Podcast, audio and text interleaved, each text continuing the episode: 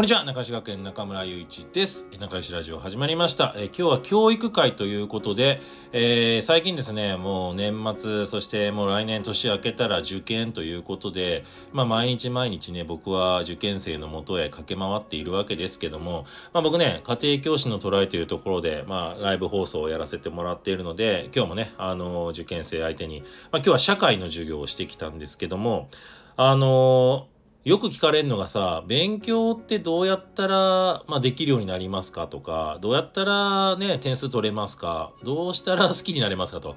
これがね、なかなか、まあ、ずっともう25年教団に立ち続けてきて教えてはきてるんだけども、やっぱね、このまあコロナ禍があって、あの、オンライン生ライブとかやれるようになって、生徒の数が爆発的に、まあ増えたのね。まあ昔、一クラスで言ったら、まあ30、40、50人ぐらい、ぐらいで、まあ大きくても100人ぐらいだったのが、やっぱもう100超えて500、1000みたいな数になってくるわけだ。で、まあ、こんな数ってアフリカとか行かないとありえないと思ってたら、ね、オンラインという技があれば、技術があれば、なんかできちゃうんだよね。で、ね、あの、ズームとかだと相手の顔が見えるから、やっぱさ、笑かしてやろうと思った時に、相手が笑ってるの見るとさ、すっごい面白いんだよね。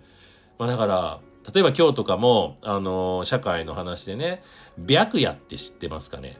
白夜っていうのはですね、あのー、まあ、日本とかだと、一日太陽が昇ってきて、そして太陽が沈むまで、まあ、こんな一日があるんだけど、北極とか南極って、あのね、一日太陽が出ないことがあったり、逆に言うと一日中太陽が出続けることとかがある。これがね、出続けてて沈まないのが白夜。で、沈みっぱなしで出てこねえのが極夜みたいなね。まあそんなことがあるんだけども、へーって思うよね。で、これを、まあ暗記で覚えちゃうと、ああ、白夜でしょ？ああ、極夜でしょ？みたいなね。つまんないんだよ。だから、これをね、俺ね、白夜見たことあるの。だから、白夜見たことあるけど、見るみんなって言ったら、うんうんうんってね、それこそ中学生が、うんうんうんってみんな言ってんのよ。すっげえ可愛い。うん。で、見せてあげる写真で。そしたら、えー、こんななんだ、みたいな。いや、もうこれで好きになるでしょ。ね。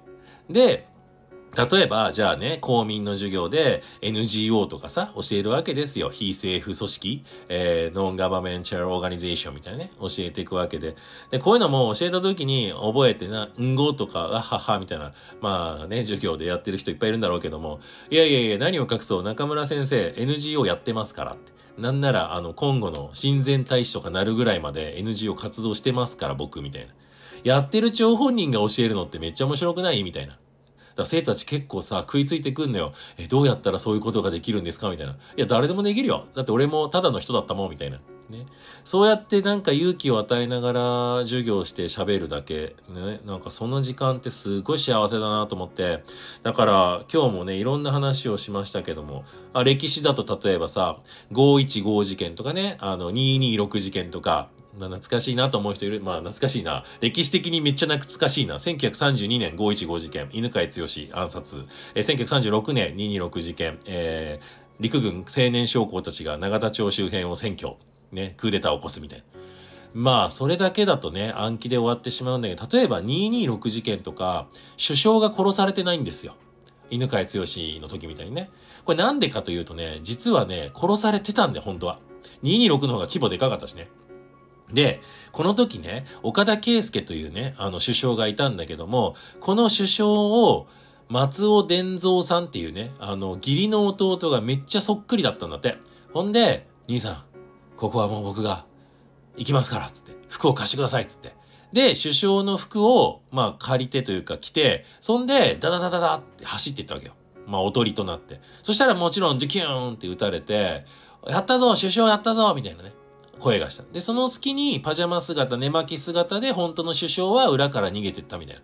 だから首相は殺されていなかったという歴史が残ってる。でも、他のね、なんか閣僚の人とか、あのー、三井とかの一番トップの偉い人とかめっちゃ殺されまくってるから、まあね、そんだけ聞くとやっぱりなんか怖い事件だなって思うでしょ？軍隊って怖いな。まあ怖いんだけど、ただね、これもちょっと話があって、じゃあそのね、クーデターを起こした軍隊の人たちはどういう人たちだったかというと、1929年、世界恐慌というのがこれです。ニューヨークウォール街であの株が大暴落して、まあ多くの人が首もつったし、ね、世界中にその影響が出て、で翌年30年には日本もね、昭和恐慌つって、東北中心に例外で作物取れないんですよ。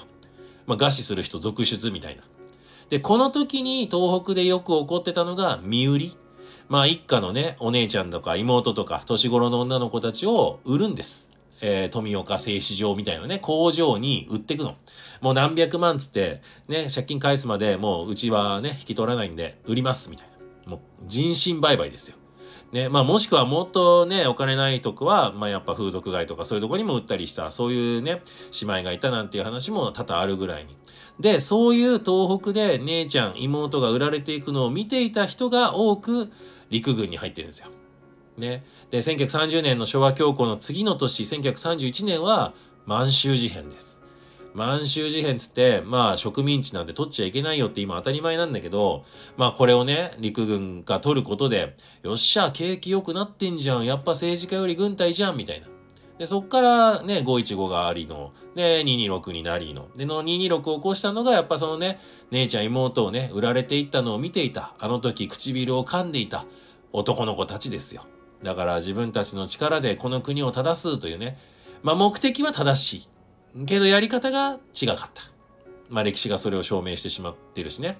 まあ、結局その226事件も、あの天皇がね、やめなさいって言ったことで、まあ全員降伏し、首謀者たちはみんな処刑されるというね。ただ、その、まあ10年後、日本は敗戦という道をたどるわけであって、結局、植民地路線を崩せず、まあ、真珠湾攻撃からの、そしてポツダム宣言という原爆もあったしね、空襲もあったし。でもね、これね、俺はね、歴史を学んでね、批判しないんです。もう無理よ、この状況だったら。やっぱ、怒るべくして全部起こってたしね、戦争をどの道でどこで回避できたかななんてわかんないよね。まあ例えば今だってもしかしたら戦争への道進んでんのかもしれないけど、俺みたいにほらいろんな国行ってね、平和だとかっていうやつもいるけど、ね、なかなかみんなそんな声に耳を傾けてくれないじゃない。ね。で、かといって、じゃあ戦争起こったらざまあみろとももちろん思わないわけで、まあ地道にね、来年も活動を続けていきますけども、ね。まあでも今年本当に多くの人がね、仲良し学園に興味を持ってくれて、こういったラジオもね、ぜひ聞いてもらってね、あのー、あの回良かったですとか言ってもらえるのよ。だから、これ、あのー、掲示板、掲示板じゃねえや、えっと、なんだっけ、ブログとかでもね、あのー、お伝えしてるので、ブログで聞いてもらってる人もいるかもしれないんですけども、本当に、まあそういった声がやっぱ力になるし、で、まあ勉強が好きになるにはというね、本来のもテーマに戻すと、やっぱね、好きになるには好きになることですよ。何言ってんだこいつって思うでしょ そうね。えー、好きになったら振り向いてくれんだよ相手は。逆に、いやいややってたら振り向いてくれないんですよ。まあそこが大事だね。だから俺はまあ基本的には好きな人にはちゃんと好きと伝えようとする。